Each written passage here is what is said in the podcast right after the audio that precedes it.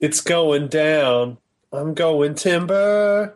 I've heard from like multiple sources that uh, Pitbull is actually like one of the nicest people on the planet. Ladies and gentlemen, get ready to get incepted. I'm Kent Garrison. I am Brian Gill. And I'm Richard Barden. And this is Mad Uh, about movie. You sound insane. You realize that? Yeah. The whole world gone crazy. It's showtime. Mad About Movies is your go to movie podcast for all things concerning the world of cinema. We discuss movie news, movie rumors, and movie rumblings, and then we break it on down for our chosen movie of the week. Make sure you stick around for the end of the show for those all important weekly recommends, and make sure you check out our website at madaboutmoviespodcast.com. Brian, this week's throwback movie of the week is. yeah. This week we're giving you a throwback of Christopher Nolan's Inception. What's the most resilient parasite? An idea. A single idea from the human mind can build cities.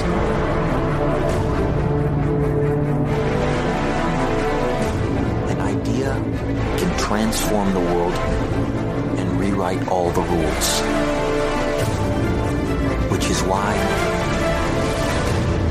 I have to steal it. The time has come for uh, for my yearly Inception watching. Yeah. I try to revisit this film uh, pretty much every year since it's come out. I think I've done that sometimes multiple times a year. Uh, insanely rewatchable film, and I'm glad I could get you guys to to rewatch it too, and for you guys to put your thoughts together, and so we could put together this little throwback episode. I mean, we should say we didn't really have a choice because otherwise we would be discussing, I don't know, probably brick mansions. Just, Uh, just or the other Paul woman, Walker. $30 million maker, The Other Woman. The movie that knocked Captain America off the uh, number one spot in the box office, by the way. Jeez. I think it's just the Kate Upton factor. Yeah. Kate Upton on a big screen, I think that drew a lot of a lot of people. I haven't seen it, but my girlfriend saw it and said the uh, the amount of Upton is uh, misleading in the um, Dang it! trailers. Apparently, she's only in it for like eight minutes and has about four lines. but they So- marketed it very intelligently. Yeah. Is that at the beginning or the end or the middle or It's at the 42 minute mark. I had to Okay. read it. Okay, thanks. rumors and rumblings. That's awesome. Let the filibustering begin. Well, before we jump into our Inception review, which I have been eagerly anticipating, there is no shortage of movie news, rumors, rumblings for us to go over. I think that's more of a movie news segment uh, this week. Um, Yeah. The rumors and rumblings that we've been discussing for the past, what, year? Pretty much since we've been doing this podcast um, regarding the uh, Star Wars 7 film that's coming out in uh, 2015, December 18th, I believe, 2015. Um, all the rumors have been put to rest. The official casting announcement has been made as of about two hours ago. Here, uh, the date is April the 29th, 2014, if you are listening to this as an archived episode. But man, it's a huge, huge, huge deal in the film world, in the geek world, in the pop culture world. And uh, man, the internet is absolutely exploding right now. I'm surprised we're even able to connect to re- to record this podcast with all of the uh, the internet traffic. But uh, let's get your first impressions, guys, of the uh, the announcement for Star Wars Seven, the confirmed cast. I'm going to pull up the cast list right here, and we can go over um, the individual cast members. And uh, Brian, just give us your initial thoughts of the of the cast list uh, here while I pull up the list. Yeah, I, uh, I'm I'm just so stoked. I, I think I texted you guys, or I, maybe somebody else, but we all got very fascinated by the idea of like Michael Fassbender and Gary Oldman and all the other huge names that were at one point or another linked to this cast. Like we're given the option, or maybe we're pursuing these guys, or it's you know it's going to be Fassbender and Oldman and all these other people. Um, obviously, we would have gotten excited about that. I, but I am, I find myself, I think, even more excited about this cast because I feel like, uh, I feel like J.J. Abrams is about to do something pretty special with a group of guys who are all very talented actors, but are not necessarily uh, names and not necessarily Yeah. faces that that the average moviegoer watches, and and to me that that will make I think it will. There's enough star power or face power just with the old cast with Harrison Ford and Mark Hamill and and Carrie Fisher and whatnot. Um, I think it's quite wise actually to go with a a lesser known cast of younger actors who are all extremely talented. Um, and I'm looking at the list, and and I honestly like I don't know anything about Adam Driver beyond what we saw in Inside Llewyn Davis, just because uh, I don't watch Girls, and he hasn't really been in just a whole lot of stuff. I wonder if Um, there's a super cut of his stuff on Girls because Girls is a, to me, a kind of mediocre show. I mean, it's not bad, but Right. his his scenes on it are very, um, you know, uh, Spader on Blacklist level. Like it's always just incredible gold when he's on. I should find Yeah. a super cut to send you. Sweet. So I got the list here, but um, really good points, Brian. I have the same reservations about the new cast, but when they announced it, wow, pretty pretty awesome. So the actors that are confirmed uh, is John Boyega, Yeah. who starred in a little film called Attack the Block a few years ago, a great little British sci-fi flick that I would definitely recommend. It will probably come up on weekly recommends uh, when I get a chance to revisit it here in the next year. And he's great in that movie. He's too. spectacular. He's the lead in it, and it's kind of a Goonies slash Super Eight type story, uh, centering around the slums of England or London. And it's man, he's just he just carries the, the film absolutely. The only actor on here that I wasn't really familiar with is the female, Yes. and her name is Daisy Ridley. And I looked her up on IMDb, and I was floored. She is absolutely stunning. And uh, I mean, her life is about to change dramatically. She's somewhat unknown. I think she's only in a, a few films yeah. uh, prior to this announcement for Star Wars, and I'm sure her stock has risen uh, exponentially with the announcement of this of this cast and her being a part of it. So I wonder where they found her. yeah. She Great hasn't been in anything. TV series. That's it. Man. So yeah, she must have auditioned an open casting call or something like that. Someone's dating a producer. Maybe Kathleen Kennedy is uh, cheating on uh, Gary Marshall. We'll have to see here. But um, yeah, she's she seems you know she looks the part. Of course, I'm I'm assuming she will play a daughter of of one Princess Leia and Han Solo. If I was Yeah. to make an assumption here with with what they're going for, so I mean she looks the part definitely, and we'll have to you know see. Of course, she's probably the only real unknown on this cast. Uh, Adam Driver, of course, is confirmed from Girls and Inside Llewyn Davis as the main villain, which has also been confirmed. And you know, it'll be great to see him in a darker role because he's what he's done has been so great and comedic thus far. Couple things. I'm I'm glad you know the Academy failed to recognize Inside Llewyn Davis. I'm, I'm glad J.J. Abrams and Yeah. Disney Yeah. is just about to say that. Yeah. Do you think the Coen brothers had like a lead on this? Because like the whole outer space thing with and Oh, then Oscar Isaac and him. It's kind of Yeah. it's like maybe it was like a uh, creepy homage or a creepy uh, foreshadowing for, by Yeah, the if Coens. if Inside Llewyn Davis had been anywhere close to a hit, that would make for a great meme right now. But Yeah. unfortunately, there would be like us and four other people that would get the bit. So please go see Inside Llewyn Davis. Inside Llewyn Davis finished up its uh, its theater run a couple weeks ago, and I saw that it made like twenty million dollars or something. Like Gosh, just no money at all. Yeah. It's so sad. the other woman in three days outgrossed Inside Llewyn Davis. Yeah. Wow. So another star from Inside Llewyn Davis, and this is the one I guess we were all most excited about yes, Yeah. when it when it was announced. Oscar Isaac, the star of Ugh. Inside Llewyn Davis, Llewyn Davis himself. I'm gonna make an assumption here that he's gonna play the son of Han Solo. I'm, you know, that's all speculation at this point. I don't know. Yeah, I mean, he might. I'm assuming him and Daisy Ridley will be brother and sister, from what I've heard from the what the screenplay is. But you know, that's you know that's hasn't been confirmed yet at all. So yeah, this I, I heard. I think we had actually talked about this rumor um back in December. I think there was a spark of Oscar Isaac might be in Star Wars, like right when Llewyn Davis came out. But it seemed like the rumor went away. You know, as soon as the, the small amount of buzz that was around that movie went away. And I guess everyone just assumed he wasn't doing it. And then, sure enough, the night before the press release last night on online, you know, all the movie blogs blew up with could Oscar Isaac possibly be attached? And uh, that really excited me. And I think he's going to bring something great to this film. I'm sure he'll be the lead male actor. I'm assuming protagonist. But That guy's fantastic. I am so stoked that he's about to do something uh, big and meaningful. You know that will be meaningfully meaningful from a pop culture standpoint. Right. Because I man, I've been on I've been on this guy's bandwagon for several years, and he's so great in Inside Llewyn Davis. And I'm man, I'm stoked to see him in this. I could not be more excited about that casting. Next on the list of confirmed actors for Star Wars 7, this one really excites me too. Really unexpected. Uh, Andy Serkis, Yeah. great mocap performer, best known for Gollum and King Kong and Caesar from Planet of the Apes and some other, you know, memorable mocap characters. So I'm guessing maybe a mocap character here for him, but we have seen him do great acting work uh, in, you know, Tintin and everything. He was he acted in that, even though it was a mocap, it was him acting and, and speaking lines and, and, and such. So interesting to see what they've got cooked up for Mr. Serkis here. Really Yeah. exciting. I'm yeah, I- I'm with you. I, I'm very excited about that, and I'm I'm really I want to see what kind of what doors that's opening up. Like, what are they doing with him? It's got to be Jar Jar, right? I mean, or or a, a Shut up. long, um, you know, like not ancestor, but you know, He the just opposite- survived through all that. they just find him like under a rock somewhere.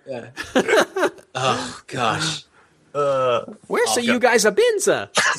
Man, awful. I'm gonna burn That that won't happen. There's no way. In there's literally no way they'll bring back Jar Jar. What if what They if that was part of the deal that Lucas signed with Disney? Disney All right. wouldn't have taken that deal. Yeah, I'm sure. I'll take four billion instead. Like I, this is worth twelve billion, but I'm going to take four billion. But here's the deal: for three minutes in every Star Wars movie from here on out, you have to put Jar Jar in it. Like, would that not be just something that he would do just to be a jerk? Oh God, that makes me a little. That makes me hurt. I'm gonna. I'm gonna stop talking about it now. Abrams should put him in the background or something. Just That would be funny, just like a callback. Sort yeah. of. Uh, yeah. Remember this? Yeah. and then he just gets murdered with a lightsaber. Give the people what they want. So we've got, other than uh, the people who have announced, we've got a few more um, principal actors before we talk about the returning actors. This one really excites me too, and I just discovered this guy uh, last year when you guys recommended a film. Domhnall Gleeson, Yeah. an Irish-born actor from Dublin, Ireland, He's Brendan Gleeson's son. Yeah. and uh, starred in a great film last year, a rom-com called About Time, which was very misleading. It's not really a rom. I mean, it is a rom-com, but it is very, very good movie yeah. that would appeal to to males and females alike. Uh, with Rachel McAdams, who I should mention, who is great Yeah. in that movie, And time travel. So and time travel. Yeah, that's what the About Time pun refers to in the title. In case you didn't catch that first time around. But- Contractually, uh, Rachel McAdams has to. She, if you mention the movie that she's in it, you ha- contractually you have to mention that there explicitly that involves time travel. yeah. So yeah, really exciting uh, to see what they're going to do here with He's him. good in the uh, very limited role in the Harry Potter f- series as well. Mm-hmm. Uh, good in that True Grit. He was in True Grit, which I didn't recognize him in in About Time from True Grit, but went back and looked at his IMDb and was like, oh yeah, really good in that. So excellent actor. Small role in Dredd from from 2012. Yeah. Um, I re- went back and rewatched that a couple weeks ago when I I just got the Blu-ray, and really good small role in there. So a lot of versatility with action, with emotional parts here. So it'll be interesting to see whether he's a protagonist, antagonist, or which direction they're going to go with all the. I mean, they've got so many capable actors here that I mean are, are teetering on the on the line of well known and not well known. So it's really the perfect call by J.J. Abrams here. It seems for the I guess the principal cast. Max um, von Sydow too. Max von Sydow, who's best known, of course, for Minority Report. Oh, I would the say. Seventh Seal, Ingmar Bergman. Come on. Sure. But I uh, mo- most sci-fi relevancy there uh, would be Minority Report. He's um, like I we talked off the air about this, but I think he would make a great Sith. I could see him in totally Yeah. a Count Dooku type role. totally. Um, we'll see where they go with that, of course, too. But um, principal actors that are returning, and uh, you know, this was confirmed, I guess, right when the acquisition was pretty much made for um, Star Wars to be to move over to Disney. But so Harrison Ford, Carrie Fisher, Mark Hamill, Anthony Daniels, Peter Mayhew, and Kenny Baker all returning for Star Wars Seven. Really surprising that uh, Kenny Baker's returning as R two D two. Yeah. Didn't, didn't think he was uh, physically able to do it as well as Peter Mayhew, who has we mentioned before is walking on a cane and such now. Yeah. So wow, awesome that they can get those guys involved. I guess it just wouldn't feel right to Harrison to act with Chewbacca and not have Peter Mayhew in that costume. You know? Yeah. Like they, they had such a um, a camaraderie, like a physical um, communication camaraderie. Does that make sense? Like a dog a, between a man and his dog or something would have. Great, great um, duo there, and I can't, I just can't see them breaking them apart. Um, but the shocking news, really, about the announcement to bring back this principal cast is that Harrison Ford will apparently have a way bigger role than anyone had anticipated. And so, what do you guys think about? I mean, this movie basically starring Harrison Ford, and I'm guessing one or two of the other guys as the main protagonist, Oscar Isaac and um, and Domhnall Gleeson. But I mean, we we speculated on the show before that these people would have secondary roles, advisory roles. I think what we called them. Right. So, what do you guys think about Harrison Ford possibly leading this film?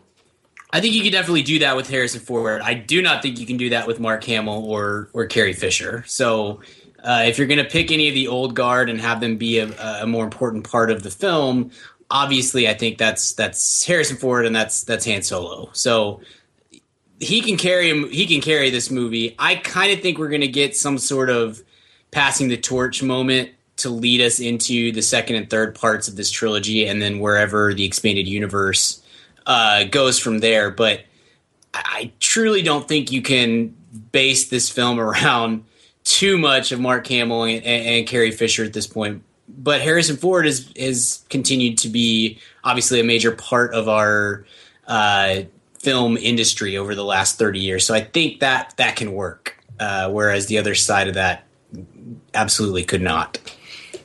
Uh, Richard, any thoughts on Harrison Ford? I mean, he's still Harrison Ford. I think he's got one or two left in him. Yeah, absolutely. And you know, when you look at this cast and you look at um, the Star Wars franchise as it is right now, I think people, the, the general public, are hesitant about anything new Star Wars that comes out. And, uh, you know, after the prequels and, and such. And, uh, you know, you look at this and you're like, you know, the average person could be like, okay, I could maybe get on board with some of that. But there's not a person that's seen the the old films or the new films that doesn't want to see Harrison Ford return to the role of Han Solo. Like that's the one draw that this movie has to every single person that's a moviegoer. Is like everybody wants to see him in this role again. Like that's that's the most exciting, I guess, news to even come out of all this is that holy crap, we're gonna see freaking Han Solo on screen again. So I think that Disney realizes that too, that that an audience isn't necessarily guaranteed anymore, like it was for episode one, because of the hype, you know, because there's gonna be that hesitance that people are gonna, you know, do I really want my Star Wars love to be ruined if this is bad type thing? So I think they're taking less risk here by including Harrison in a in a bigger role than you know relying on the newcomers. But I agree, Brian. I think it'll be a, a passing of the torch um, type scenario, and maybe he gives away the Millennium Falcon to his son or something at the end of the film. And it's like, okay, son, it's all yours now. Right. that would be awesome, something like that. But you know, it's all speculation at this point. But director J.J. Abrams uh, released a statement, and after they announced this cast and said, "We are so excited to finally start and uh, share the cast of Star Wars with everybody." It is a both thrilling and surreal to watch this beloved original cast and these new brilliant performers come together to bring this world to life once again. We start shooting in a couple of weeks, and everyone is doing their best to make the fans proud. So I guess that's all you can really ask for from them. And uh, the the table read was yesterday, the first table read for Star Wars Episode Seven, and uh, man, super exciting. And uh, photos are already starting to come out of the cast together, and it's really, really um, getting getting to that time. And uh, man, couldn't have asked for more, I guess. I'm Yep. I'm excited it was finally announced. I you know Abrams is so odd with his uh, his secrecy request. I actually thought there was a remote chance that the entire movie would be filmed without us ever knowing who was in the cast until like the trailer came out or something. You know, he's just so weird like that. It's fun. If nice it was up to finally know. J.J. Abrams, I'm sure it would be like that. Yeah. But this is Disney too, you know. So I, it'll be interesting to see what they do for marketing for this movie.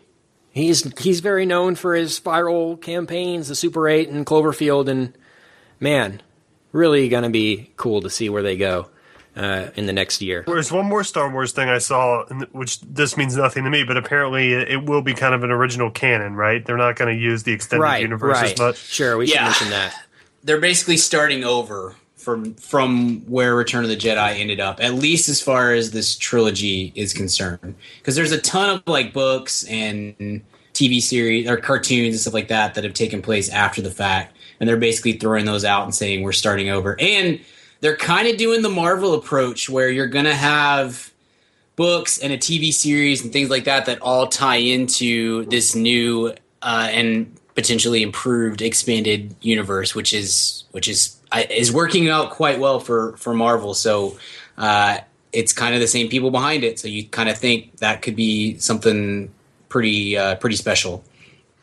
Yeah, they're basically saying that we're only going to draw from the movies for these. We're only going Right. to stay faithful to what to the original three films, and like, I'm assuming the prequels, and everything else that's ever been released is pretty much um, not a part of the Star Wars universe anymore. Technically, I mean it is, but it isn't. So it's just so fanboys when the movie comes out, fanboys are gonna be like, well, in. Uh, in uh, Revenge of the Revenge of the Clones, in, in Act Four, he specifically stated that this guy was born. You know, they're, Right. they're just negating all that, and, and they're going to make up their own explanations for a lot of these probably same issues. That was a really good Brian impression you just did.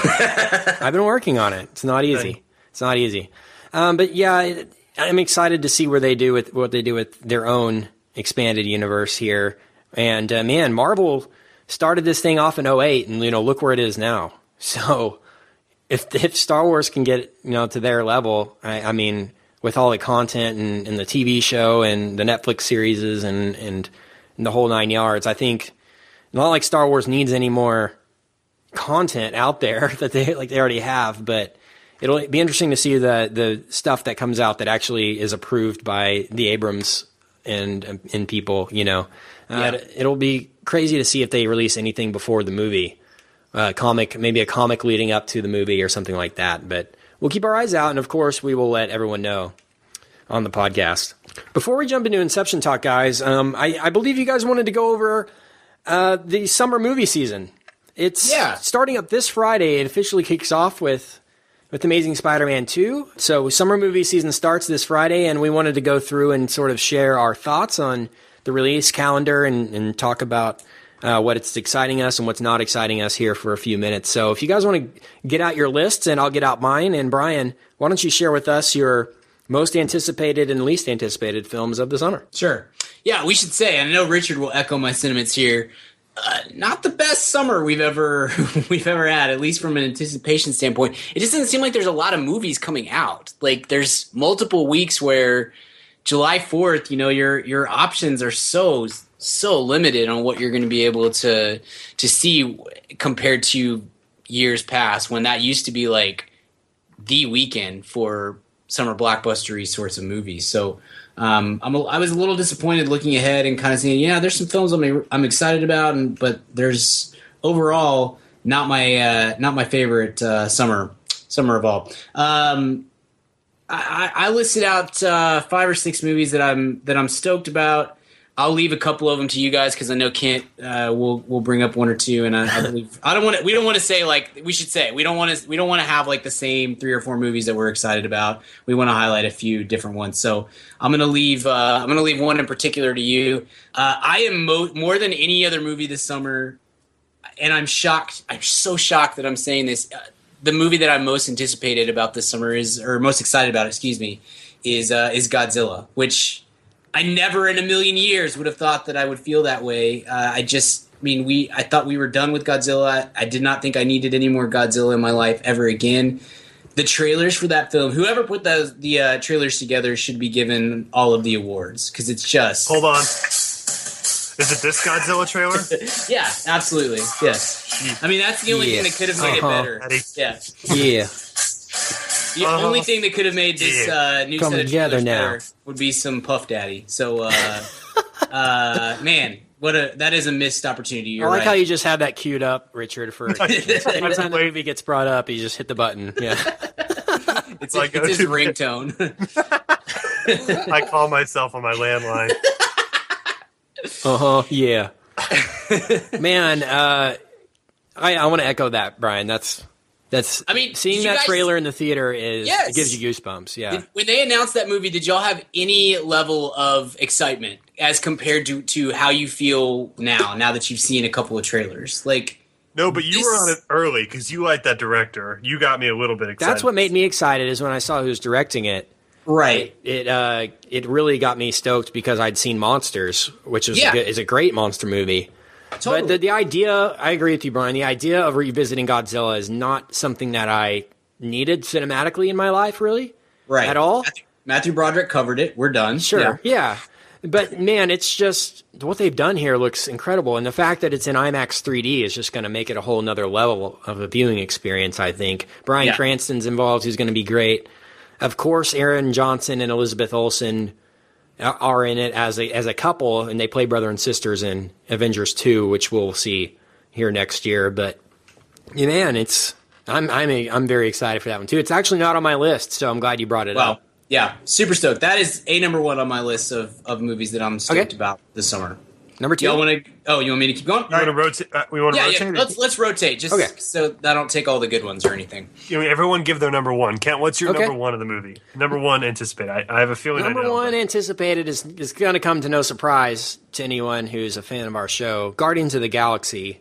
And I have no other reason for it to be not be number one after after what we've seen with Captain America: The Winter Soldier. The direction they're going in is the most exciting direction they've gone in since they started with Iron Man one. And man, I am I'm so so excited to see what James Gunn is going to do with this. I, like, there's no negativity towards this film coming out. Uh, everyone that's been involved with it, that's seen any of it, is just like, man, you guys are, are in for a treat. And it's coming out near the tail end of the summer. I'm surprised they're not doing it July 4th or something.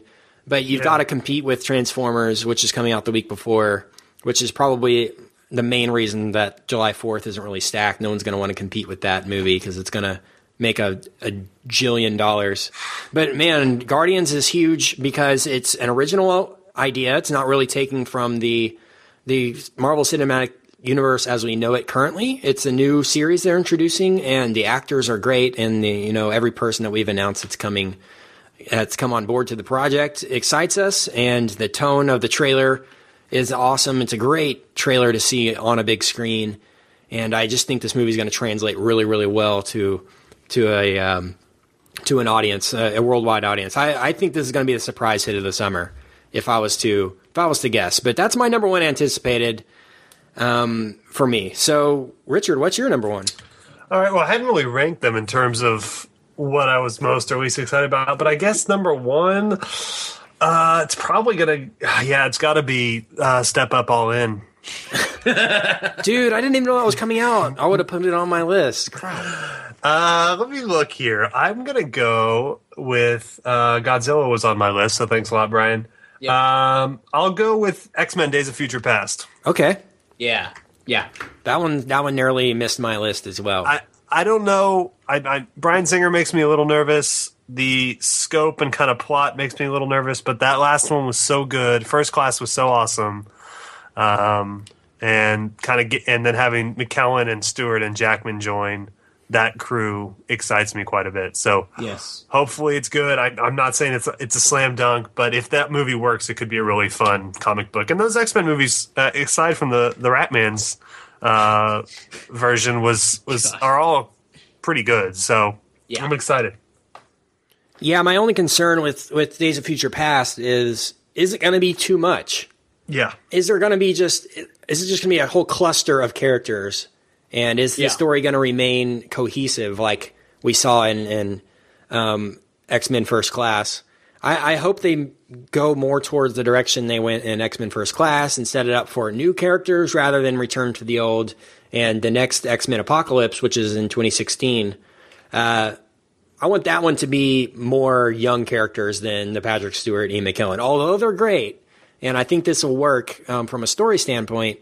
I, I did like the direction that they were going with First Class, and hope they continue to do that in the future. So those are my initial thoughts. Brian, I know you're probably the biggest X Men fan on the podcast, so Yeah, no, I'm I'm super stoked, and I've said before, I think it's a very ambitious movie, and I I appreciate that. I don't know if it's going to work, just like you said, Richard. Uh, there's a there's a lot going on uh, in in that movie for sure. It's it could very easily become overstuffed, but if they do pull it off, uh, I think it's going to be one for the ages, so to speak. So uh, I, I appreciate a movie, especially a summer blockbuster comic book type movie that really goes for it, rather than just kind of sits back and and rests on its laurels like I don't know, Man of Steel or or however many other bad summer blockbusters we've uh, we've seen over the years. I'm stoked that they are really going to push the envelope and try to do something uh, different and and do something special. So good good for them. I'm that that would have been number two or three on my list for sure. So, what's your other most anticipated, Brian? Uh, let's see. I am. I'm gonna take. Uh, I'm gonna take Earth to Echo, which uh, is a little little sci-fi movie. Definitely a little sci-fi. I would love to see. I'm trying to find what the budget is on that, but it looks like it can't be just a whole lot. I'm a. I mean, I love sci-fi to begin with, obviously, but I'm I'm a sucker for that kind of uh, Goonies sort of sci-fi. Uh, Super Eight was great for me. I, I loved that movie, and this kind of looks ET. Like I, I dig the uh, the idea, the concept anyway of of the Like kids a coming of age sci-fi? Or yeah, something? yeah, exactly. That's what I was trying to say. Thank you. Yeah, um, I like that bit, and I think it looks like they're going to use found footage in the same way that like Chronicle used found footage, Yeah. which I think is the best found footage film. So I'm stoked about that. Um, it just looks like it could be a lot of fun for me, I, and uh, you know, I was I was cautiously optimistic just in the you know the announcement, but uh, having seen the preview and whatnot, um, I, I really dig what they're doing there, and there's not a whole lot coming out at that that time. It's July Fourth again. It's just such a weak uh, year for it this time around, so it's going to have an opportunity to uh, to make a little bit of money, and I, I'm I'm I'm cautiously optimistic that it's going to be good. So Yeah. I'm, I'm stoked about that. It was actually supposed to come out last weekend. And I had actually Yeah, had it, yeah, yeah, I had right. it penciled, penciled in for, for this podcast. We were supposed to be doing Earth to Echo, but Right. of course it got moved to July 4th. So that that's good news, I think, Yeah, as far as yeah, they, they probably saw it and like, wow, this is a pretty good movie. We should put this in the summer and not just put it in it, throw it in April. Yeah. So, yeah, it, it looks exciting. Um, what what else can you say? It does look, you know, very reminiscent of those old classic sci-fi films. So, Right. I mean, the summer those those movies define the summer for us, really cinematically. So, man, yeah, good good call, good call it for looks sure. fun. It looks fun. Yeah. nothing else, and that's that's uh, that's a good thing. It's Yeah, good. Richard, what's another anticipated? Um, I mean, I gotta go. Not to do all sequels here, but um, a movie came out a couple years ago. I really loved. I know you guys really loved it, um, and it's written by one of our favorite people, uh, based on a book that we love, and it's it's uh, Steve Harvey's Think Like a Man Too. um, Man. a sequel with Kevin Hart, um, directed by it's Kevin Hart reuniting with Tim Story, um, his ride along Finally. um, partner in crime, so to speak, to to pardon the pun. Uh, but a movie that uh, I think really delves into the psyche of male and female relationships. I'm seeing how long I can go. All right, I'm Joke's done. over. There you go. Yeah. How does Steve Harvey have that much time between hosting Family Feud and his own talk show? And man, All right, I'm gonna go with uh, hardest tw- working guy in Hollywood. another sequel that I actually am excited about: 22 Jump Street. Cool. Sun's out, guns out. I saw that trailer for that. It looks it looks hilarious. I love Twenty One Jump Street. I did Yes. it. That was, I was the, one of the shockers of a few years ago. Yes. No one Yes. thought that would be anything at all.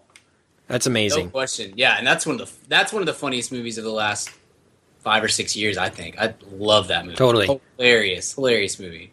Why are you? Uh, why is it so high on your list, Richard? I, to, to echo what you Earth to echo to echo what you guys were saying. Uh, very very much the same reason. It was such a surprise a couple years ago. I'm a sucker for funny Jonah Hill. Um, Channing Tatum was a revelation. I'm excited to those characters. You know, Dave Franco.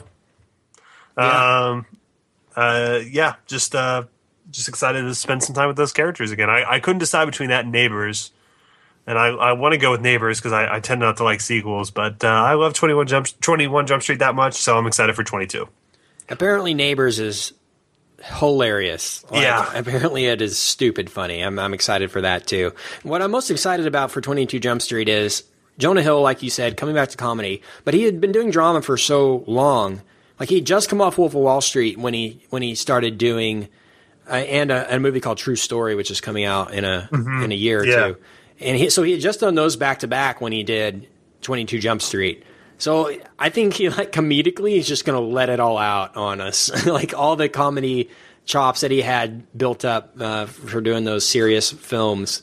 He's going to just uh, uh, unleash on us this summer. I'm really really excited to see where they go with 22 Jump Street. I it, it probably won't live up to the original, but you know uh, you got to have high hopes at least. So I want to mention my uh, next and most anticipated one, and you guys probably didn't put this on your list, but I'm actually very stoked about it. Rise of the Planet of the Apes, mm-hmm. um, because of Keri Russell is in it, Yeah. and she. I've fallen more in love with her this past year than I had ever anticipated doing. Um, the Americans, she's just perfect in that show in every way. Uh, she can really, le- she can legitimately act. She is a spectacular actress, and she's definitely underutilized. So, man, her in this big summer blockbuster type film really excites me right now. Jason Clarke is taking the lead role, who Yeah. has who has some chops as too as well. Um, he is known for Zero Dark Thirty and Great Gatsby and other stuff.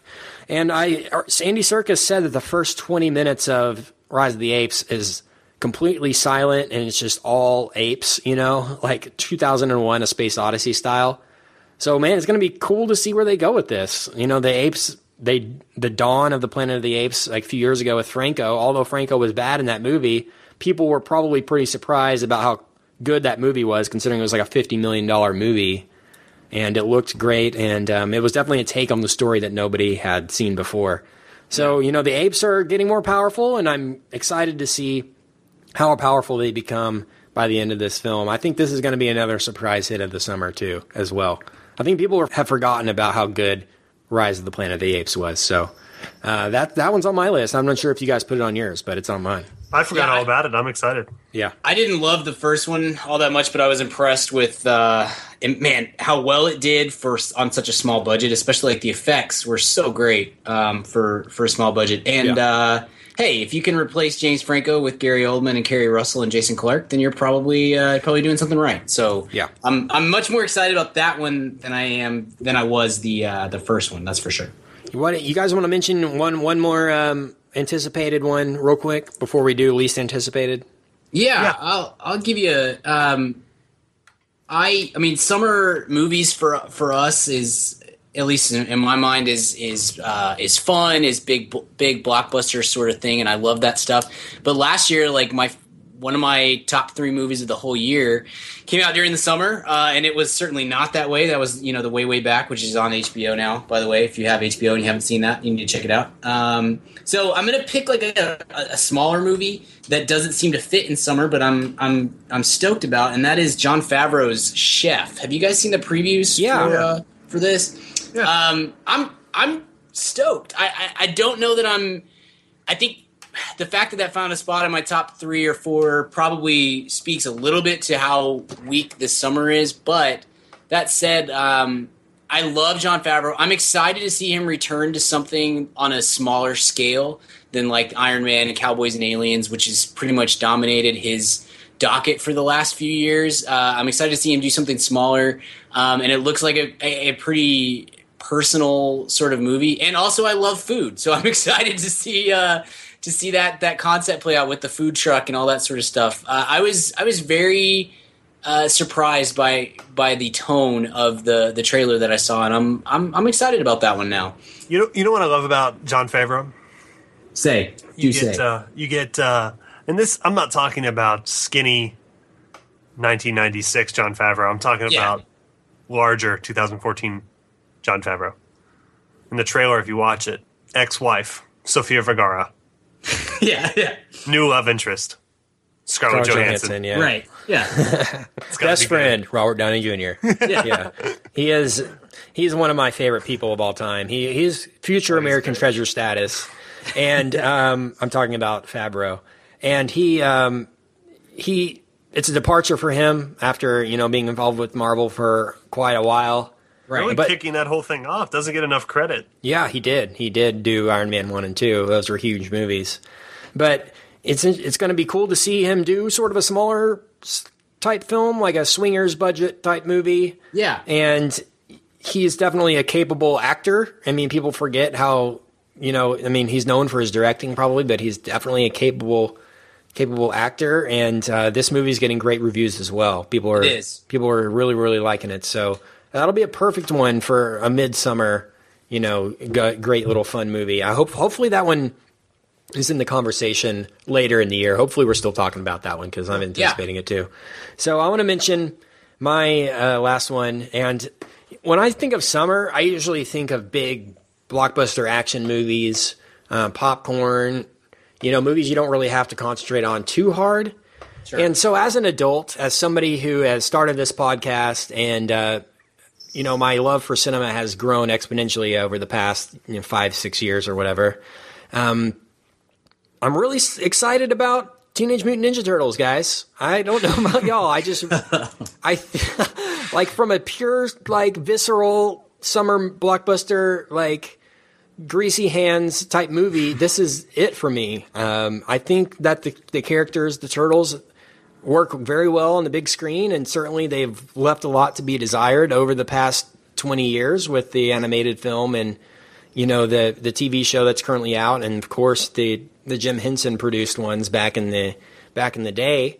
But I think this could work with CGI. It'll be cool to see where they go with the villain. Uh, William Fichtner as Shredder is it kind of interests me.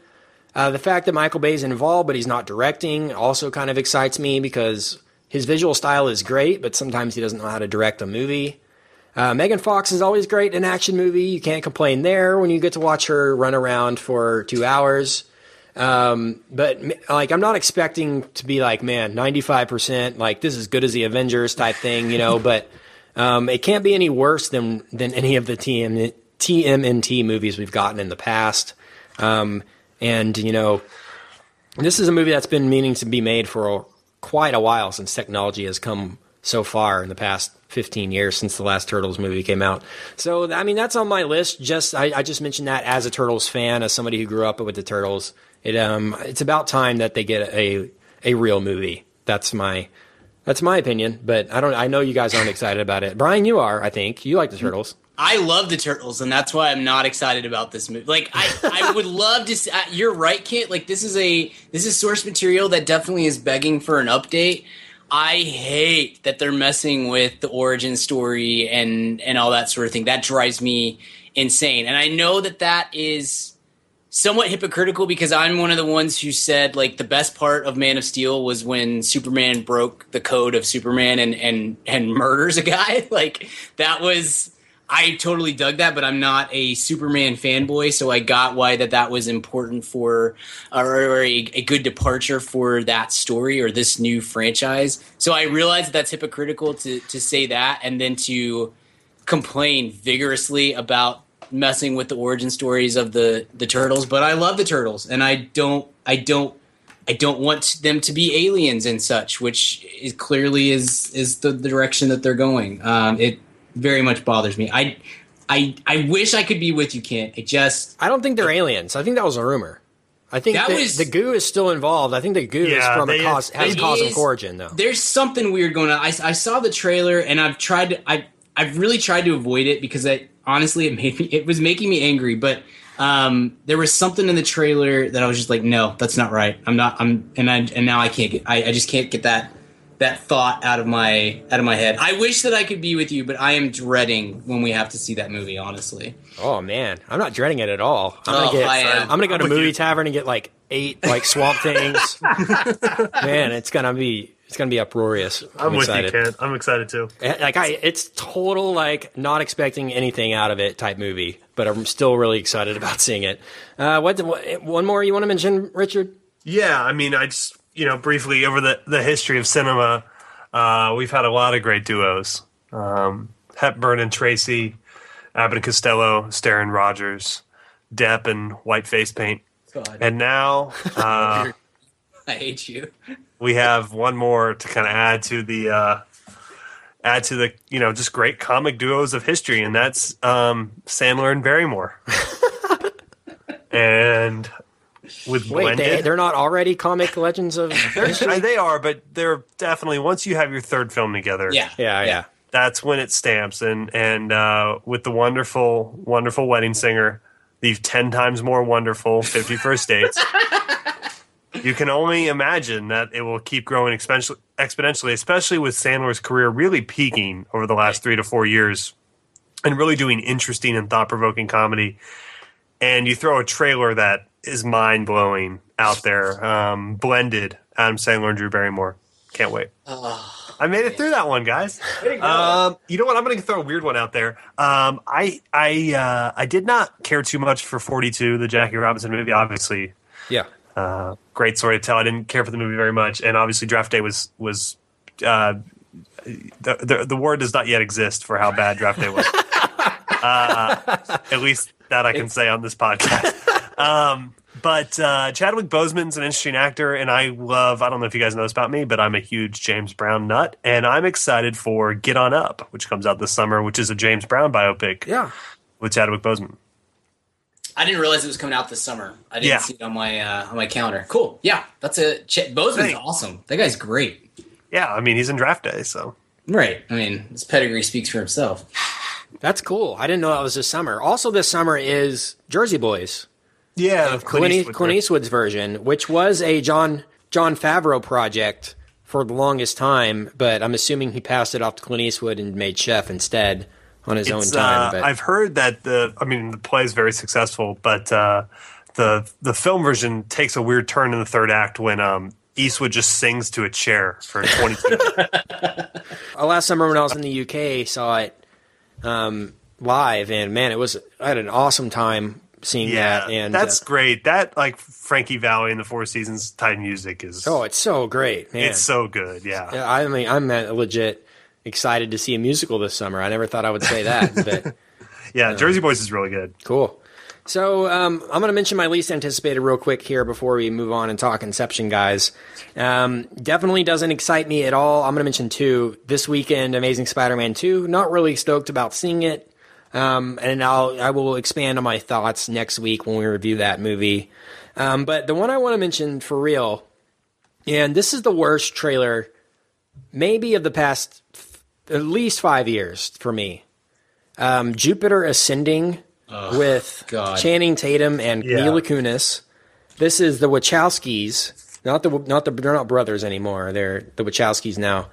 Um, but it looks absolutely horrible. Um, Channing, I don't know what they're doing with Channing Tatum in this movie. Um, they're like speaking in weird accents again. The visuals just look so fake and CGI'd. Um, Mila Kunis clearly can't lead a film. She hasn't proven to anyone that she can do such. Um, great supporting actress. She can do. She did great in Black Swan, you know, but uh, everything since then has been abysmal from her. And um, man, it, this trailer, guys, It's you- it is horrible. awful. it's like the worst. I haven't seen it. I need to. Richard, Dude. oh my, my gosh. It, I, I'm going to jump in, Kate, because that that's number one on my list as well of of films that I am not anticipating this thing, and we're going to have to see it. Like that's a weekend when we're that's what we're going to have to watch, and I could not be less enthused about a movie. I, it's so funny, like when the there was a teaser released first, and it was, you know a very short teaser, and the internet of fanboys blew up with man you uh you gotta love the wachowskis. Uh and i i was like no no you don't at all. Like they haven't done anything since 2000 that was of any value whatsoever to me and i don't i don't understand. And then the trailer hit and no one said anything. And it's and i'm like yeah because that movie looks awful and it i'm sure it costs 200 million dollars just like cloud atlas costs an insane amount of money um this could be it for them honestly like this could be the the the nail in the coffin because you you can't expect studios to keep handing money over to them when Cloud Atlas did not do well. Speed Racer was a major, huge flop. The last two Matrix movies, no one, no one likes those movies. So this this could be the end of it for them, and it looks Hopefully. horrible. It looks so bad. Yeah, it does. And P and it's like it's coming out like what weeks after Twenty Two Jump Street. Yeah. So I mean that'll probably still be out. So people are like, oh, do we want to see Channing Tatum in Twenty Two Jump Street or this crappy Wachowski movie? yeah. Um, it's just not the right time. It, everything about it looks bad. So I'm yeah. surprised it's on your list, Kent, because you really you you seem like you really dug Cloud Atlas. I didn't really I- dig Cloud Atlas. I see like um psychological significance in Cloud Atlas, but that's it. I mean, it's not a cohesive like the first hour of the movie, literally, it's a 3-hour movie. The first hour makes no sense at all. Like there's no story until the, the second hour. So if you can get through that, it's a watchable movie. It's definitely um not up to, you know, their um, level of the Matrix or anything like that. But Ugh. I mean, I would give Cloud Atlas probably a C grade. Yeah. But um, man, this does not have me any any more excited. Like, there's at least some interesting stuff in Cloud Atlas, like what they do with the multiple characters and stuff. Like, this just looks like they just crapped out. Like, let's put let's put uh, elf ears on Channing Tatum. That that that's his costume. Literally, that's all it is. Is just put elf ears on him and like a weird, like slicked back, like Orlando Bloom Legolas hairdo. Oh man, it looks absolutely awful. But I'm done talking about it. Uh, Richard, what's your what's your least anticipated, and we'll move on. Uh, just because uh, I'm I'm tired of it. Um, this bit, and I, I seem to be the only one on this island. So some of you may be may differ with me on this, but uh, Tammy. Do you guys know what Tammy is? No, I I saw who was in it, and I, I figured it might make an appearance for me. I, I have no idea what the movie was about, other than what the poster. It's a it's a McKay and Ferrell joint, and the the the supporting cast um, is you know maybe future American treasure Allison Janigan, not Allison Janigan, Allison uh, what's her name? The one we Janney. like, Allison Janney, um, who we love, and uh, all that good stuff. But uh, it stars Melissa McCarthy falling down a whole bunch. I saw an article like yesterday on USA Today or somebody. Why is Melissa McCarthy the? It was like a, a, a just a, a link or whatever headline. Said, Yeah. Why is Melissa McCarthy the most popular actor in the world? Click Yeah. this link. I was like, most popular actor in the world? Are you freaking her. crazy? What? Like if, if she was in a in like a Target here. not, not even half the people would recognize her, her as a famous like she's, not a that fine. act- not that like I like her when she acts. Um, I think she has talent, and I she can be sympathetic and f- funny in a subtle way, and I think she's talented. But like this weird, like Chris Farley arc that her character is that her career has taken the last four to five years since Bridesmaids is just like. I don't know. Brides to me, Bridesmaids is funny in spite of her, not Yeah. because of her. And you know, every time she goes to SNL, she literally just does sketches with her falling downstairs, and people like fall over laughing like it's Buster Keaton, and it's just not funny to me. Like I don't know what that that is not the I. There's definitely a place for her in Hollywood, but that is not it. And this movie looks like a, a whole whole lot of that. So I could be proven wrong, but I'm so tired of that uh, Melissa McCarthy bit. So I'm going to go with Tammy as my uh, least uh, looked forward to film of, of I- 2014. I'm gonna change your opinion with two words. Are you ready? Uh huh. Dan Aykroyd. Nope, still out. Thought for sure that would do it for you, Richard. Dan Aykroyd is the Wachowskis of comedic actors. It's like, well, we can trust that guy. And it's like, really? Because yeah, yeah. the last thing I remember was Soul Man in 1995 on ABC, and that sucked. yeah. Hey, obviously, obviously, you didn't see Blues Brothers 2000. Uh, Yeah. Yeah. all right, guys, man, we're gonna have to see what this summer because it doesn't it doesn't look good. I think we all did anticipate this last summer. Um, last summer was huge. This summer, of course, is going to take one off because next summer is so huge, 2015.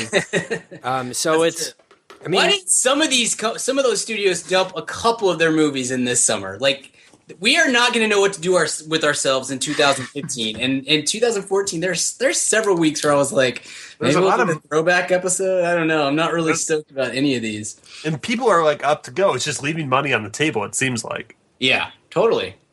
Yeah, there's a lot of Oscar caliber movies coming out this fall, and that'll be another conversation. Yeah. But I mean, I'm I'm sure there will be a, a good helping of great films this year, so I'm not worried at all. Hey, man, fam, question for you: Do you own a small business, or are you a boss? Are you looking to hire awesome people, but you just can't find somebody to fill that role? Well, let me tell you about ZipRecruiter.com. With ZipRecruiter, you can post your job to 100 plus job sites all with one click. In fact, over 80% of jobs posted on ZipRecruiter get a qualified candidate in just 24 hours. Find out today why ZipRecruiter has been used by businesses of all sizes to find the most qualified job candidates with immediate results. That's why ZipRecruiter is different. Unlike other job sites, ZipRecruiter doesn't depend on candidates finding you. It finds them. Right now, you can post your jobs for free on ZipRecruiter by going to ziprecruiter.com slash mad. That's ziprecruiter.com slash mad. One more time, try it for free. Go to ziprecruiter.com slash mad. Thanks to ZipRecruiter for supporting this episode of the Mad About Movies podcast. Hey, what's up, ma'am fam? Kent here. And yes, if you're hearing from me, you know it's time to talk about Blue Apron. If you haven't tried out Blue Apron by now, what the heck are you even doing? Blue Apron is the number one fresh ingredient and recipe delivery service in the country. They deliver fresh meals straight to your door. All the food is fresh, it's sourced from local farms, and there's no wasted ingredients. I've been a Blue Apron subscriber for a long time now, and they have still, to this day, never let me down. There's tons of variety. Some featured upcoming meals include summer vegetable and egg paninis, soy glazed pork and rice cakes, skillet vegetable chili with cheddar drop biscuits, holy crap, and garlic butter shrimp and corn with green bean salad. So take it from me. Try out Blue Apron now. Go to blueapron.com slash mad. That's blueapron.com slash mad. Get three meals on us for free. Nothing goes better with a movie than dinner. So check out Blue Apron, blueapron.com slash mad. Blue Apron, a better way to cook. Uh, all right, guys, let's move on. Let's throw it back and talk Inception. It's called Inception. I'm ready.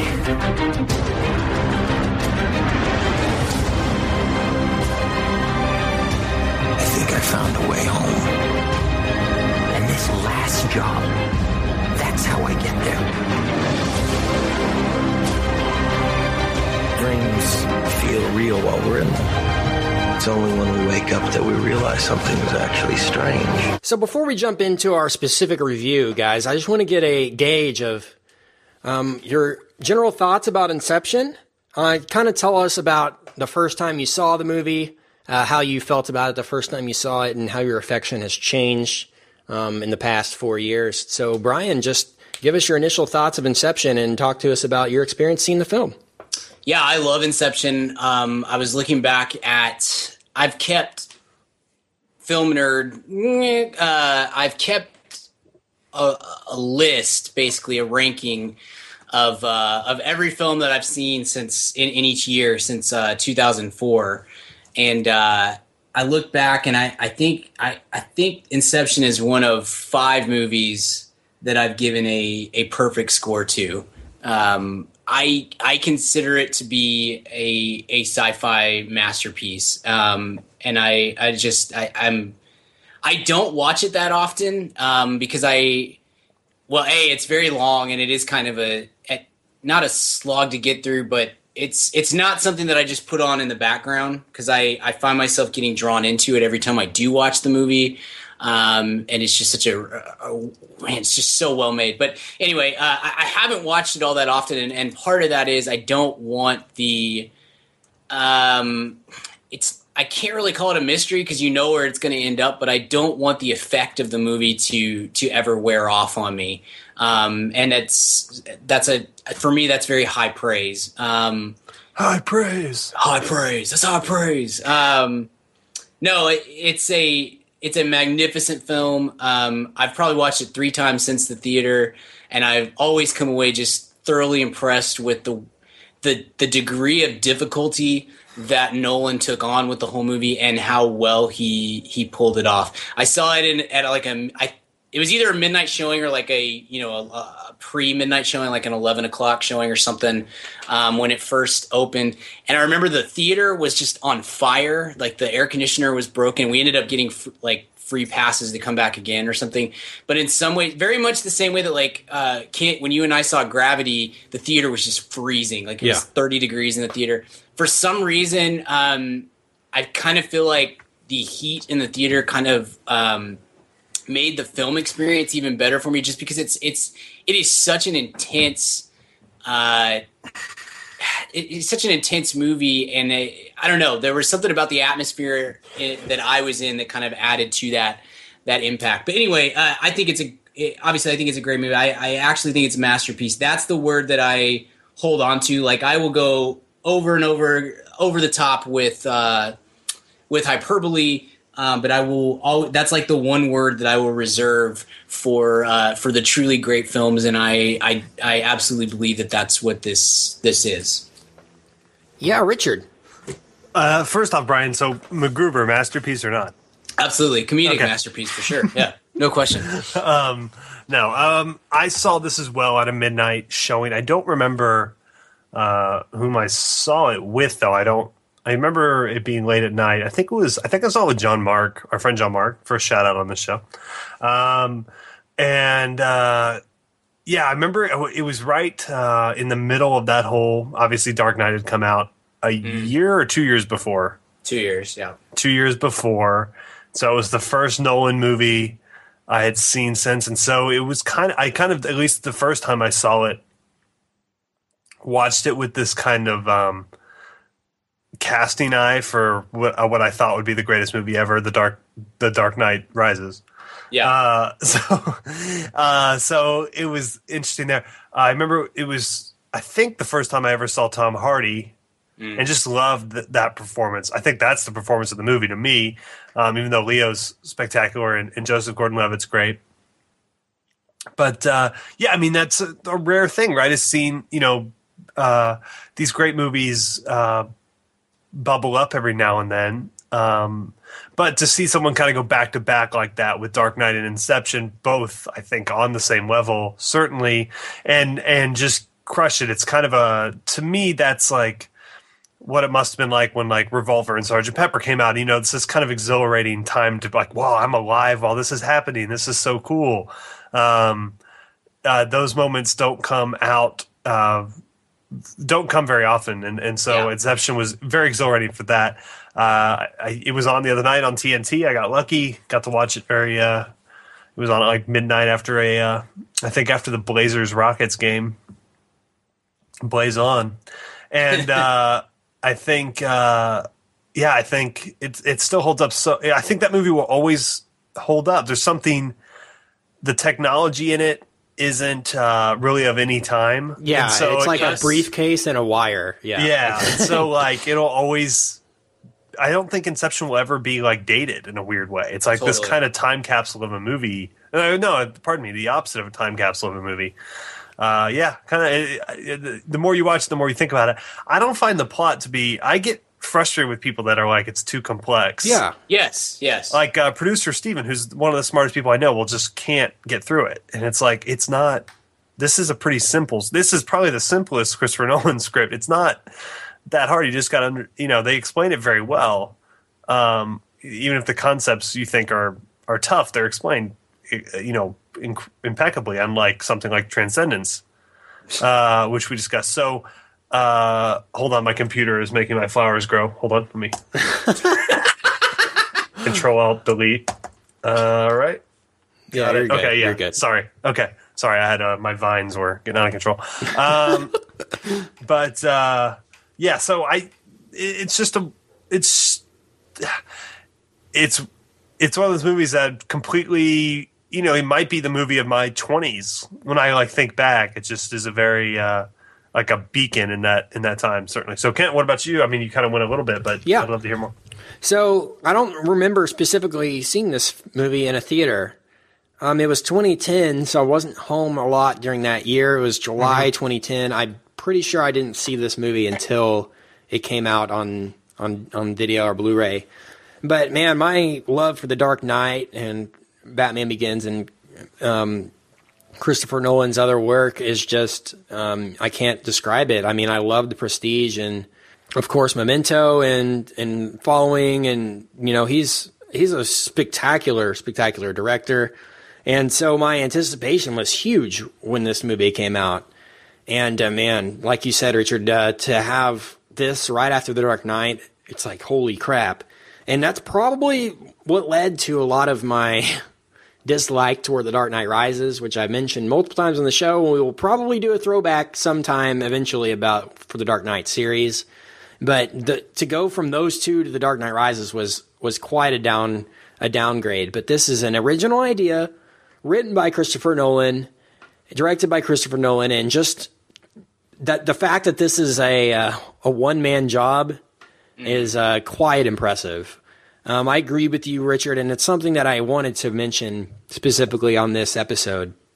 And because I'm sure a lot of people are listening to this, like confused about the plot, they do explain a lot, a lot of the plot issues that people have in the film. You just have to pay attention.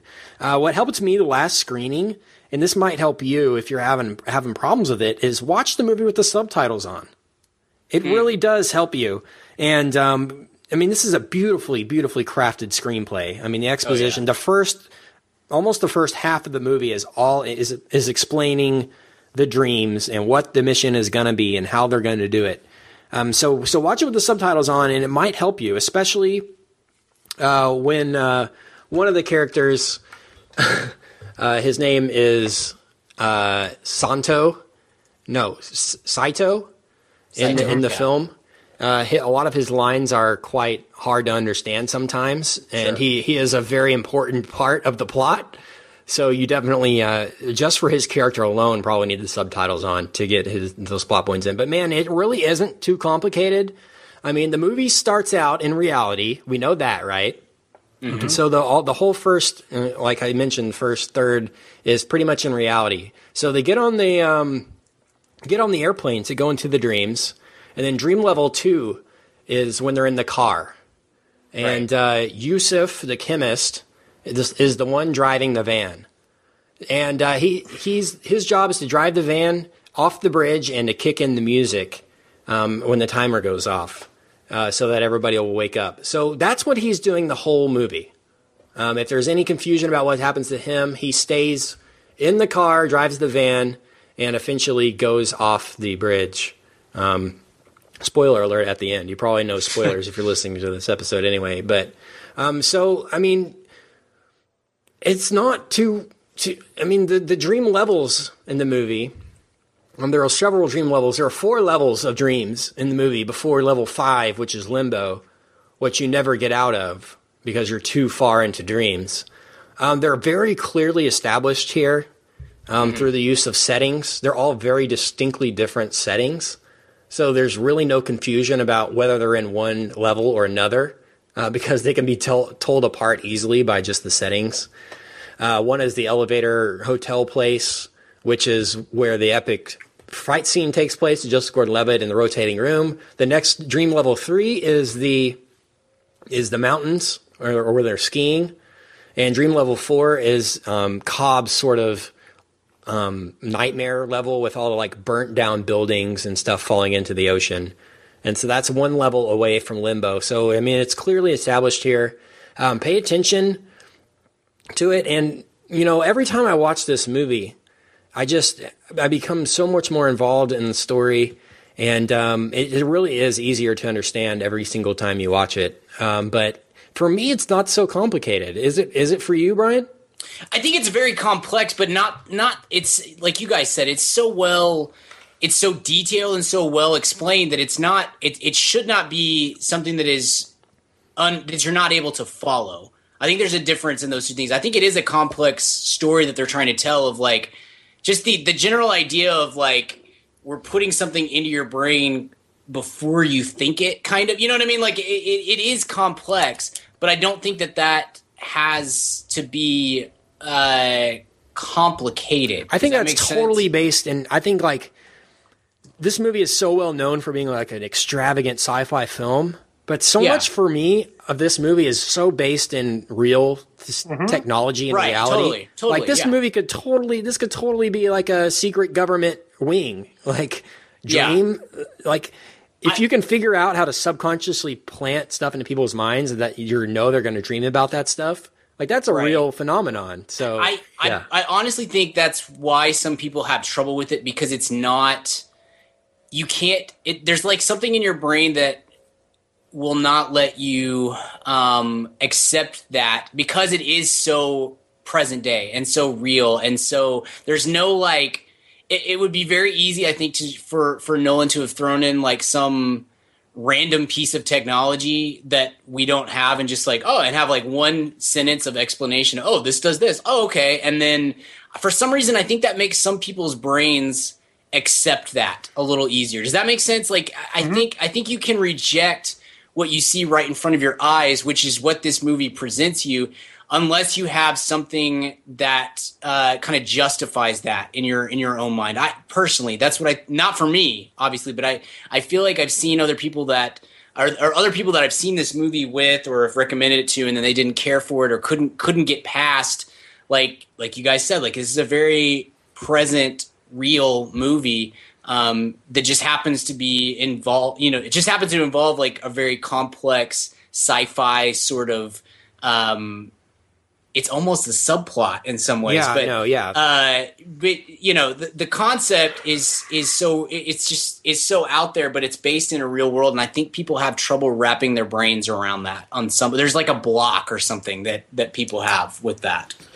yeah, Richard, any thoughts on the premise of Inception? Uh, No, I mean not at all. I think it's it's uh, it's certainly easier to understand the memento. I always tell people that they can understand Oh yeah, Yeah, uh, that, then don't even bother, right? And and and uh, it's you know it's kind of surface level. Um, the philosophy of of Inception is kind of standard stuff. I mean, I don't think there's anything too uh, upsetting about it, Brian. But I think I think you guys are right. The, the this is a this is not even particularly far fetched sci-fi, and this is uh, you know pretty easy to under, pretty easy to uh, relate to and Yeah. and understand as as real. Can like you're you're absolutely right. I mean, more than any other movie I can think of. If you if you told me, I mean, this is far more realistic than uh, a billionaire dressing in in you know uh, Kevlar and fighting crime dressed as a bat. yeah. Um, Right. You know, it's uh, dealing with the subconscious is something that um, even you know groups like Scientology and things like this do. This is kind of you know these are kind of simple psychological uh, principles. So I think yeah, the, on that on that front, in, that the plot relies on that is is uh, is moot. But the the interesting plot to me is this relationship that that DiCaprio's character has um, with his past and his his family. That's kind Yeah. of the crux of the movie to me, and that's where it gets complex, right? Um, Right. How much of it is real to him uh, from there? But the actual plot, the heist, you know, it's essentially a heist in a dream. Just a Right. heist movie in a dream. Uh, that part's not. I don't think. I, I don't struggle with that part philosophically or even logically. Does that make sense? Yeah, and there's debate about um, Dom Cobb, the character, the extractor, Leonardo DiCaprio, about you know his motivations, etc. And um, for me, it's pretty clear um, through a lot of this. Like people are are just so confused by this movie um, so much, um, but for me, it's just um, it's not very confusing. I don't know what what else to say. Uh, about that, there's you know like the the ending. We're smart. I mean, I'm not. I'm not necessarily smart. Like, I just don't find this to be. I find the Dark Knight to be more complicated in some Yeah. aspects than this. Sure. But there's um, debate at the end. Um, again, we're in spoiler territory now. There's a whole conversation about the the spinning top or the the totem at the end. Uh, but for me, there's no argument that he's not that he's not it's still in limbo. Like I don't think there's no way he's back in reality because in order to go back to reality, he would have had to a gotten the kick, which didn't happen, or b um, you have to go through each other dream level to get back to reality. Um, because once you're in limbo, you're stuck in limbo forever. And like the way time doubles itself or triples itself through every level of a dream. What did they say? It's like five minutes on Earth is equivalent to uh, like I don't know years in uh, in Yeah. limbo. So I mean, I think he's still in the dream at the end. I don't see any argument there. But I mean, of course, somebody is probably going to email us in and be like, "If you look at Act Three in minute forty-five, Again, why is Brian emailing the show? I don't know." It's the only guys. You it's the only way you guys will take my calls. That's why I text you. You don't listen. But what what are you, what is y'all's interpretation of the spinning totem at the end? Is there is there a question for you about what that means, or I mean, I guess you have to leave it open ended like that. You can't just wrap this up into a bow. I mean, that's what this movie is meant to meant to be discussed. I guess, right?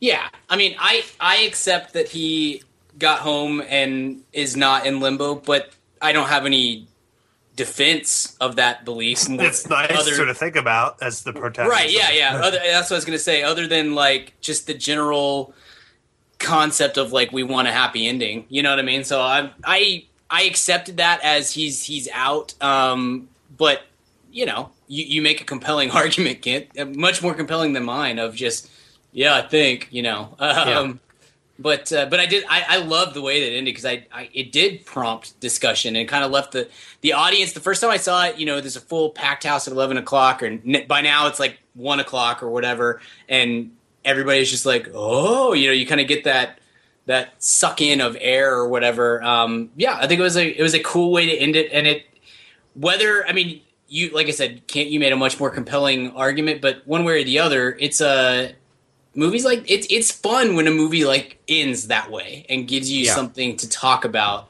um, instead of just just 100% wrapping everything up in a nice tidy bow Uh, what did you guys think about the other actors in this? I mean, there's some great performances in this movie. DiCaprio, of course.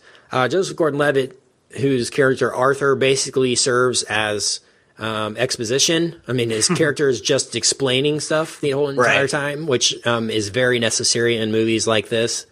Um, but um, every single character has a role here. They all, I mean, they all have a nickname: the chemist, the forger, the mark, the extractor, the architect, the tourist. It's um quite impressive again for Mr. Nolan to include those and make them all cohesively work. Like like every question that comes up about dreaming, like how do we go into another dream once we're in a dream? And then he has a guy for that, you know, Yeah. thing. I love that. And like pretty much almost every question you could ask about um, subconscious uh, planting ideas, like he answers beautifully. Um, but I mean, it's like I said, it's totally based in reality. And My only question regarding it is how once you're in the dream, like from the airplane, you know, they hook up the guy to the machine and they're in the dream. How do they bring the machine and the sedatives into dream level two? Like how do you how do you transfer physical objects into the dream into a dream world? Like if there are they subconsciously planting the physical objects in the dream world? You know what I mean? Yeah. Like Yeah. once you're in dream level one, how do you get to dream level two? Um, because in the van, I mean, they're on the plane. They get to the van to go to dream level two, and uh, they use the, the the sedative. Like, how did they get the sedative? How do they bring it with them through the dream? That's my question, I guess. Um, Sure. but I'm guessing there's an explanation in there somewhere. I just didn't catch it. I mean, I'm sure it's explained because it's such a big, big plot point. But my one of my favorite parts in the movie, and I didn't really catch it until most recent uh, recent viewing, is the kick, or when the music is set to go off to to get everybody to wake up. Um, the, the the way it goes through all the different dream levels is awesome. I, I hadn't really noticed it much before. Uh, when the van goes off the bridge and the physics change in all the levels and it's cutting back and forth between the two. Man, there's so many sequences in this film that are just um, timeless, masterpiece, like iconic. Uh, the film, I mean, the sequence that's probably most recognizable in the film, besides the Joseph Gordon-Levitt fra- zero gravity fight scene, is the architect is is DiCaprio talking to Ellen Page, and they're in, in they're inside Ellen Page's dream, and he's telling her to make the maze and to explaining how she can construct dreams.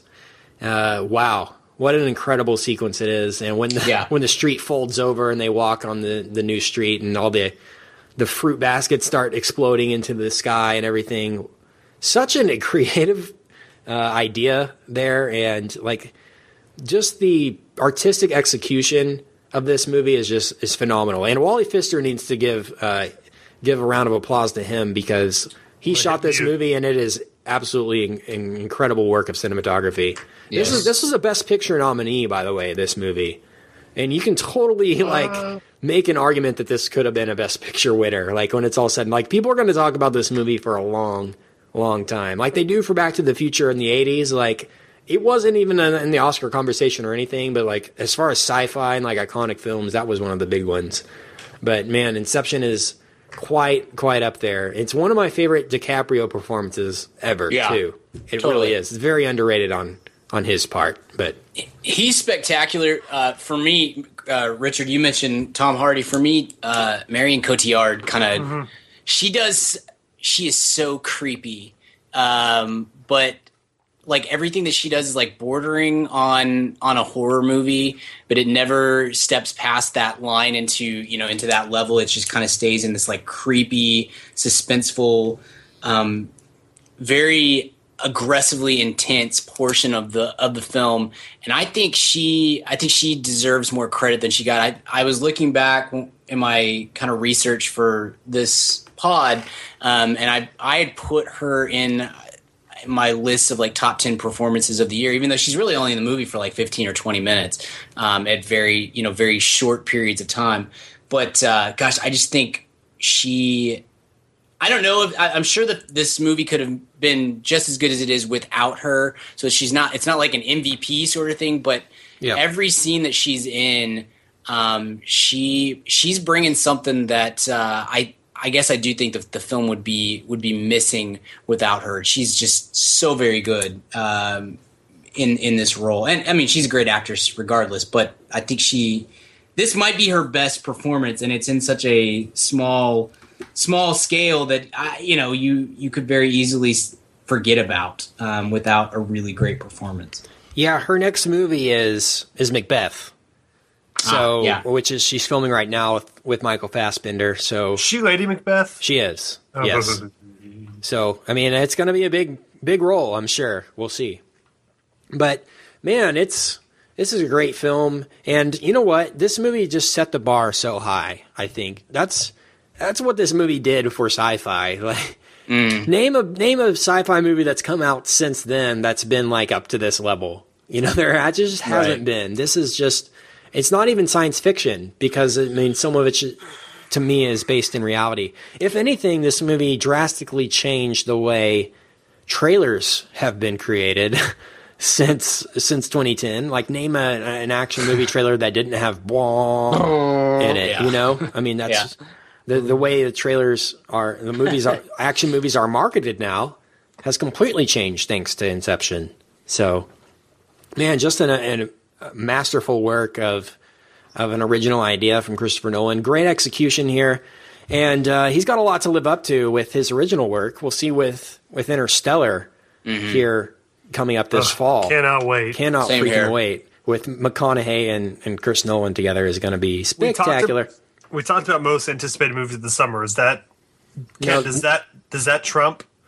Uh, if if this if Interstellar was coming out in the summer, ooh, uh, would that trump? Um, Guardians. I don't think for it you? would trump Guardians as far as anticipation for me, Yeah. but just excitement, it's up there. But like, I've been waiting for Guardians for years, literally, like ever since they announced it. Like, I've read all the comics, like kept up with the production and everything. But man, Interstellar is just going to be on an. It's going to be in the Best Picture combo next year, I think, too. oh yeah, That's going to be spectacular. The the trailer for that is on another level as well. Hmm. Uh, Brian, I'm assuming you'll you'll go A here, right? Yep, A plus. One of the uh, again one of the five best movies I think that I've uh, that I've seen in the last ten years or so since I really started focusing on film and seeing as many movies as I can from each given year and and reviewing it and all that sort of thing. Uh, ma- absolute masterpiece for me. Hey, hey, Kent, take that clip of Brian talking right there and put it at the end of the draft day podcast. Will do. Definitely will Okay. do. Will do. Uh, I'm going to go A plus two here. And I want to mention how rewatchable this movie is. If you haven't seen it since the theater and you're like, well, I know what happens, or I think I know what happens at the end, rewatch it too. There's so much to catch here. Um, it just gets better every single time I watch it. Same with The Dark Knight. Um, it's it's definitely up to the level of those of that film. The Dark Knight is so incredible. Not to go tangent here, the thing I noticed the more I watched The Dark Knight is there's no real um, climax to it. Like the entire No. movie is climax. Like Yeah. you're just nervous and excited the entire time. It definitely um, doesn't it- follow a traditional narrative structure at all. Yeah, I mean it's it's that's mood that'll be a throwback as well. Like I said, Dark Knight Dark Knight series needs to work its way uh, onto our podcast. Uh, what's your grade, Richard? A plus. Yeah, there's no other no other grade to give. This is- We're on the same page yeah. on this one. Absolutely. So, guys, uh, listeners, please email in and uh, give us your comments on Inception if you have any. We would love to hear your feedback on this movie.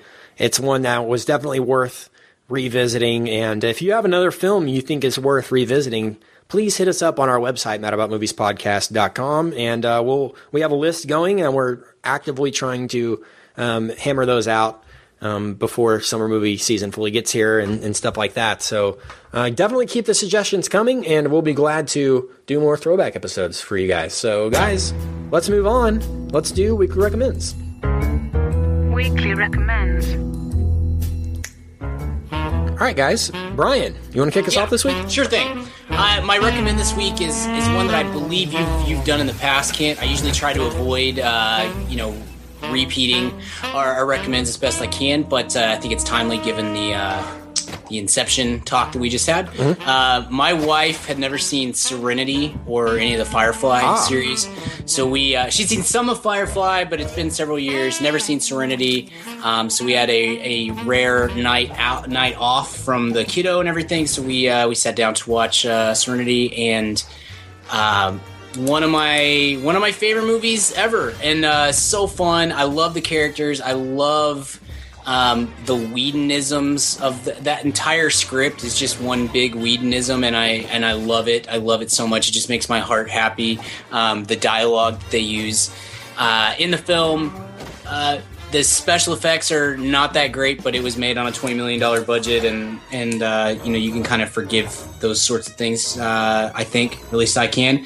Uh, great wrap up, I think, for the series if you're a fan of Firefly, but also kind of leaves it in a place where if someday they wanted to come back to it and make a Netflix original series to go along with it, I think you could without you know really wrecking anything from the movie. Um, and I will say, if you've never seen Firefly and you don't want to put yourself through you know 15 or so hours of of that, uh, I do think you can watch Serenity without having seen seen the show. I had not seen Firefly when I watched Serenity the movie the first time.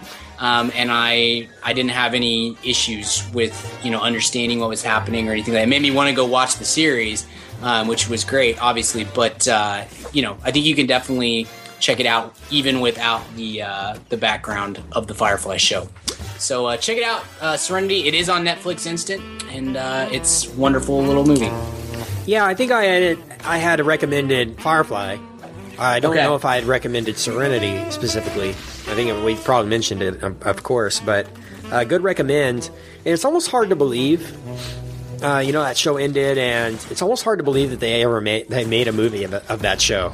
You know, Yeah, because yeah, it really everyone's memory of that show is like, oh, so short lived. It just needs to come back. Well, they got a movie. I mean, Yeah. out of it. I mean, those there. You like you mentioned it. They did sort of wrap up what was what was left uh, left unsaid in the in the TV series. But man, it's only a matter of time until it comes back. I think. No, Yeah, Firefly. It will. It will come back actually sometime. it'd be very interesting to see if that happens. Regardless, um, Nathan Fillion in that role of Mal Reynolds is fantastic. Like he's just all of the characters on the show are, and the movie are great. Mal Reynolds is next level. Great, great Yes. television and, and, and film character, and he's kind of been banking on not kind of he has been he's been banking off of it for the the remainder of his his career, and he probably will for the next however many years. Um, he is great in that role, and the character is so well written, and that's something that I'd kind of uh, forgotten. It, it has probably been, I would say, it's been at least five years since I've watched either Firefly, Firefly or Serenity, um, and I'd kind of forgotten how. I, obviously I know how much I love the, the, the movie and, and, and the show. When I, I had forgotten how strong all the characters and that character in particular are as compared to almost anything else that's been on on TV or or in that sort of a, a film since. Yeah. Just uh, two quick notes regarding this subject. Uh, Ca- Firefly cast reunion is happening at Dallas Comic Con here in the next two weeks. Yeah. Uh, full cast of Firefly will be there doing a Q&A and everything. And uh, man, he also, Nathan Fillion also teased a cameo in Guardians of the Galaxy, which has me extremely excited. So um, he was rumored to be Star Lord for a while. It didn't happen. Uh, he was rumored because of his relationship with James Gunn, who he was in. He was in uh, Slither. So yeah, cast reunion at this this um, at this year's Dallas Comic Con. If you can make it to town and you're a Firefly fan, I'm sure that would be something worthwhile. Richard Martin, what would you recommend? Um, I would recommend is a is a book. Uh, one of my favorites. I read it a few years ago, and now I'm listening to the audiobook of it. I texted you guys earlier. Um, the film version comes out uh, later this year, uh, directed by one Mr. Paul Thomas Anderson. Uh, the inher- book Inherent Vice by Thomas Pynchon. Uh, it's a really funny, um, very. This is going to be uh, PTA's Lebowski, to put it to you guys that way. Really? Uh huh. Um, very similar, um, kind of noir with a stoner um, investigator guy. Uh, where the Coens have done a lot of serious movies, and they did Lebowski. It's kind of their comedy. Um, I think uh, this will be much the same for for Paul Thomas Anderson. I think it's going to be a really, really, really funny movie, um, but also great as well, and with with wonderful performances. But my my recommendation is the book, which is um, probably the most accessible. Pynchon's known for being pretty crazy. Um, there's like two pictures of him that exist. No one's really ever seen him. Uh, yet he's had a literary career for going on 50 years now. Um, but this is the most accessible and kind of uh, most linear of any of his books, um, and uh, definitely a good intro into a really, really great and important writer of the 20th and now 20, 21st century. This came out, uh, Inherent Vice came out, I think, like in 09. It's a pretty recent book. Um, but uh, this is, I, yeah, I, I I recommend it to anyone. It's, it's pretty long, uh, the book is, but it's it's straight up kind of Raymond Chandler noir, but just in a surf town with a bunch of stoners. Um, so it's really funny. And yeah, Owen, I texted you guys last night. The, the character that's killing me so far is the one that Owen Wilson's going to play. So I, I can't wait to watch that in the movie. Do you think the character that Joaquin plays is an Oscar potential type role, or Um, it's very much similar to the dude. Like, so it really just kind of depends on how they do it. yeah? Um, he's kind of just a burnout. It, the difference is the dude is kind of accidentally brought into this intrigue, um, whereas Joaquin's character Doc is a uh, he's a PI. Um, Okay. But uh, yeah, it's going to be mind blowing. I think it's going to be really different and fun. Martin Short too. Yeah, Yeah. Of all the people for Thomas Paul Thomas Anderson to get that we would love, North American Treasure Martin Short is awesome. I am a- like, yeah. could you ask for more? I don't think so. I know. so And then- anticipated. Yeah, I'm I'm psyched. I think Joaquin's going to be. It's. I think um, if he does get some Oscar bait, it will be be because it's so against type for him, and it's Oh, really? going to be so. Um, you know, he's known for these incredibly intense uh, roles, and this will be such a different side. I think people may respond really well to it. Cool. Great. I'll, I'll definitely have to check that out. I'm finishing up my degree here in the in the next week, and I've already got Unbroken to read. Um, Oh, yeah. Because Ange- Angelina's movie is coming out this um, this fall, so I'm going to read that, and I definitely want to read Inherent Vice before it comes out too. I'm going to make that my summer reading. So good to recommend. Good to recommend, Brian. I mean, Richard. I'm Richard. I'll be here. I know. Day. What's your weekly recommend?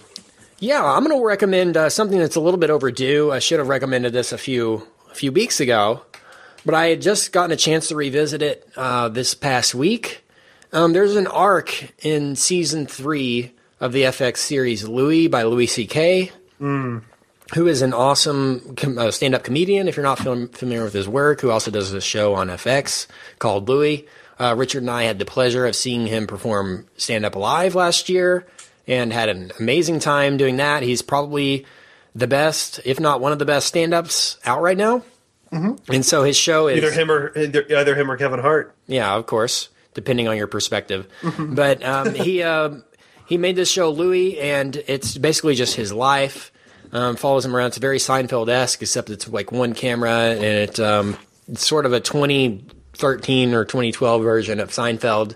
I really enjoy the show, but there's an arc in season three called The Late Show, and um, basically what what has currently happened in the past month happens um, in a plot line on Louie. Basically, David Letterman decides to retire, and uh, the CBS executive, who is played brilliantly by David Lynch in Yes. the episode, like So maybe David and Lynch's like best role ever. Like it's just so so brilliantly brilliantly written and acted. But um, David Lynch plays the president of CBS, and he calls Louis in and says, "Hey, would you like to replace David Letterman as the host of the Late Show?" And so Louis has this big um, debate in his mind whether he wants to do it or not. And the whole deal is CBS is um, choosing between Jerry Seinfeld and Louis C.K. And so Jay Leno is on and does a guest appearance and talks to Louis about what he thinks he should do. And um, Chris Rock has a cameo, and Chris Rock um, actually like finds out that Louis is getting eyed for the CBS job and gets pissed about it, and so so they start wanting Chris Rock to host the Late Show. But it's I mean it's just really cool to see that actually happen in real life, and then go back and watch that plot line happen on the show. It's very relevant to I mean the past month of of late night news, and it's still very much a funny um, funny arc. Probably the best arc on the Louie Louie series thus far. It's three episodes long, so it's about an hour and a half, and just an awesome, awesome um, piece of comedic television. So if you haven't seen that, it is on Netflix. Uh, so if you have Netflix, it's free to watch. Um, season three, The Late Show arc on Louie is my recommend. And and as an add-on, season four of Louie starts next week, right, or this week? I think. It, Uh, I think it in a starts. couple days. It starts next week, the first week of Okay. May, and it's two episodes a week for seven weeks. okay, awesome. So that leave it up to Louis to do something weird. I love the Yeah. story of Louis when they. I don't think we've ever told this story, but like FX approached him and's like, Louis, we want to do a show, and uh, he's like, okay, I'll do it, but I want to do whatever I want. And they're like, uh, no, we need to see what you're gonna do, and he's like, no, well, we don't have to do it. and So he he asked him what would it cost? What's the bare minimum it would cost to make a show? And Yeah. they said like three hundred thousand dollars. He's like, just give me three hundred thousand dollars a week, and I'll make the show. And uh, They're like, well, we want to preview it before it goes on air. He's like, no, you're not. You can't preview it. Yeah, you can't. You he- can't. You can't see it. And they're like, well, we have to. And they're like, okay, we, we just won't do it then. Yeah, and he so did it for so cheap Yeah. that they they waived their rights to the notes and everything, so he has complete control. the way to get what you want in Hollywood, basically, is say, okay, we just won't do it. Can't do Yeah, it. it worked beautifully, and that show is just all Louis. It is. Um, but that's all I've got. Um, but Ryan, let me ask you, where can I find your work on the internet? You can find me on Twitter at bgill12, and you can find my writing at canbabiesdrinkredbull.com. Richard, where can we find you? You can find me on Twitter at Richard Barton or online at the Ninja Turtles or Mutants Not Aliens.com. Kent, where might I find you?